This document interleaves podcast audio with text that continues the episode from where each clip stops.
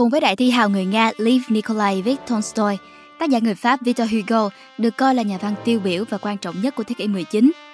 Các sáng tác của ông như Những người khốn khổ, Nhà thờ Đức bà Paris được xem như là một trong những cốt lõi của nền văn học Pháp. Cuộc đời vì cha đẻ của những tác phẩm kể trên cũng vĩ đại không kém. Victor Hugo đã trải qua những hành trình không mấy êm đềm, đầy gian khổ nhưng cũng đầy vinh quang. Trong video lần này, hãy cùng tác giả Thành Long tại Spa Room tìm hiểu cuộc đời của đại văn hào có lối sống phóng tục bậc nhất nước Pháp này nhé. Mình là Nguyễn Lê Minh Thi và sau đây là bài viết Victor Hugo, cuộc đời và sự nghiệp của một thiên tài văn học. Những năm đầu đời Victor Hugo sinh năm 1802 tại Besançon, Pháp. Cha ông là Lipin Sigibert Hugo, một đại tướng trong quân đội Napoleon, còn mẹ là họa sĩ Sophie Cabuchet, một phụ nữ nổi tiếng đẹp đẽ và thông minh. Vì bố Hugo làm trong quân đội, gia đình ông thường xuyên di chuyển từ nơi này sang nơi khác.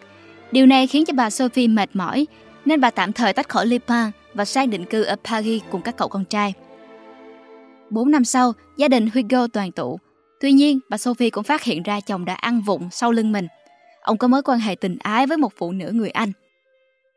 Nỗ lực hàn gắn không thành, cha mẹ của Hugo chính thức ly dị vào năm 1811. Tới năm 1815 thì Victor Hugo được gửi vào Ponson Cordier, một trường nội trú thương nhân ở Paris.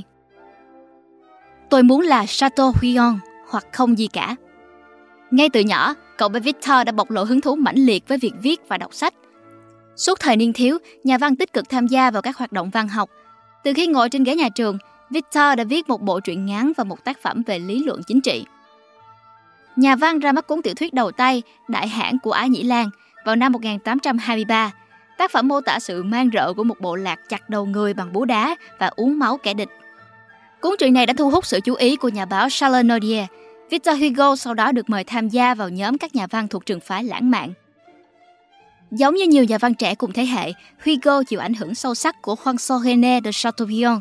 Đây là nhân vật nổi tiếng trong phong trào chủ nghĩa lãng mạn và biểu tượng văn học lỗi lạc của Pháp đầu thế kỷ 19. Khi mới 14 tuổi, Hugo đã viết trong cuốn nhật ký của mình rằng tôi muốn là Chateaubriand hoặc không gì cả. Kể từ đó, cuộc đời của ông cũng song song với cuộc đời của những người tiền nhiệm theo nhiều cách. Lấy Chateaubriand làm hình mẫu, Hugo tiếp tục phát triển sự nghiệp theo chủ nghĩa lãng mạn. Ngoài ra, nhà văn còn tích cực đấu tranh cho chủ nghĩa Cộng hòa. Kẻ lưu đày Cuộc đảo chính vào cuối năm 1851 đã lật đổ chế độ Cộng hòa, khi Go đã bị đầy ra nước ngoài trong suốt 19 năm. Thế nhưng, đây có thể coi là giai đoạn đỉnh cao trong sự nghiệp sáng tác của ông. Hàng loạt tác phẩm nổi tiếng ra đời trong thời gian này, bao gồm Le Miserable, tức Những người khốn khổ, và Notre Dame de Paris, nhà thờ Đức Bà Paris. Nhà văn cũng bắt đầu quan tâm hơn đến các vấn đề xã hội như sự khốn khổ của người nghèo, sự bất công với phụ nữ và người da đen. Bởi vậy, Victor Hugo quyết tâm dấn thân vào con đường chính trị. Ông là một thành viên quan trọng của Đại học Quốc gia Pháp, góp phần to lớn trong công cuộc thúc đẩy sự giải phóng của người da đen và phong trào nữ quyền. Victor Hugo quay trở về Paris khi Pháp tái thiết lập chính quyền cùng năm 1870. Ông trở lại với vai trò một nhà văn và chính trị gia nổi tiếng và tiếp tục hoạt động hăng say trong cả hai lĩnh vực cho đến khi qua đời. Don Juan của nước Pháp Cả đời, Victor Hugo là người rất đa tình và cuộc sống tình cảm có phần phóng túng, Đối với nhà văn này, ngoài tài năng thiên bẩm, đàn bà và tình dục là một chất xúc tác không thể thiếu để sáng tạo ra những kiệt tác văn học. Theo các giai thoại kể lại, nhà văn Hugo của chúng ta thường khỏa thân, đi lại khắp phòng để khơi nguồn cảm hứng sáng tác. Còn đời sống tình dục thì khỏi nói, có những năm cuối đời, người ta vẫn thấy gái điếm ra vào nhà ông như cơm bữa. Cuộc sống lãng mạn, phong tình của Hugo bắt đầu từ rất sớm. Khi còn là một chàng trai 17 tuổi, cậu đã đem lòng yêu cô bé hàng xóm, cũng là người bạn ấu thơ Adele Fouché. Dù vấp phải sự phản đối quyết liệt từ bà Sophie, nhưng với ý chí sắt đá, nhà văn trẻ đã vượt qua mọi thử thách và cưới được người con gái mình yêu tha thiết làm vợ. Tuy nhiên, cuộc hôn nhân của họ không thực sự im ả hạnh phúc. Nổi bật nhất là chuyện bà Ada Fouché ngoại tình với Son Bev, người sau này được coi là nhà phê bình lớn nhất của nước Pháp thế kỷ 19, bấy giờ là bạn của Hugo. Mối tình vụng trộm này kéo dài gần chục năm trời, và có lẽ cái sừng của Hugo đã cao ngang tháp Eiffel, Người ta tính ra rằng từ năm 1831 đến năm 1842, bà Adele đã gửi cho Songbird cả thảy 330 lá thư. Vợ chồng Hugo chính thức đường ai nấy đi vào năm 1851. Thời gian sau đó, họ vẫn liên lạc với nhau qua thư từ và nhà văn vẫn dành nhiều sự quan tâm đến những đứa con của mình.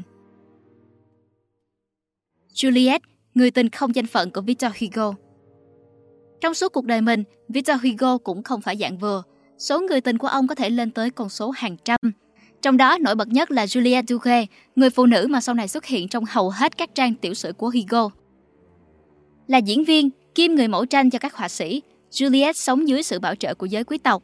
Thế nhưng, cuộc gặp gỡ với Victor Hugo đã thay đổi cuộc đời cô. Juliet gắn bó suốt 50 năm trời với nhà văn với tư cách là một người tình không danh phận, một phụ tá không cần trả lương. Cô coi Victor Hugo là hiện thân của trí tuệ, là vị thiên sứ cứu vớt cuộc đời bất hạnh của mình. Trong suốt thời gian gần 20 năm trời, Hugo sống lưu vong ở hải ngoại.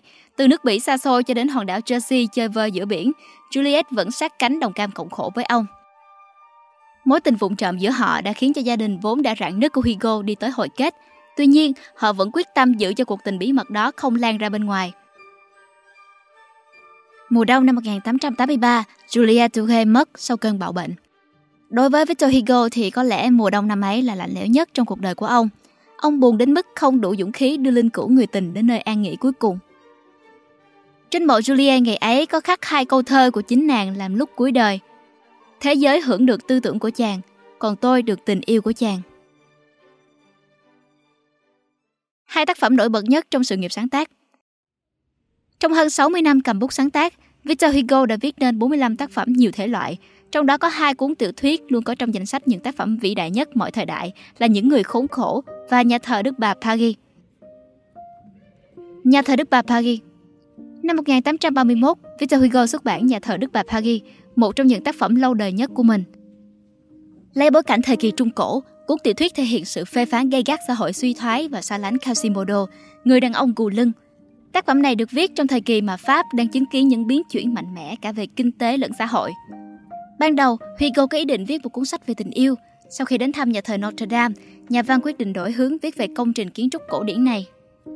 Ông đã sử dụng công trình như một bức tranh tổng thể, từ đó minh họa các vấn đề xã hội và chính trị của thời đại, đó là sự phân chia giàu nghèo sâu sắc, sự bất công của chính quyền và sự tuyệt vọng của những người đang sống trong tình cảnh nghèo khó. Tác phẩm là tiêu biểu cho phong cách sáng tác lãng mạn của Victor Hugo.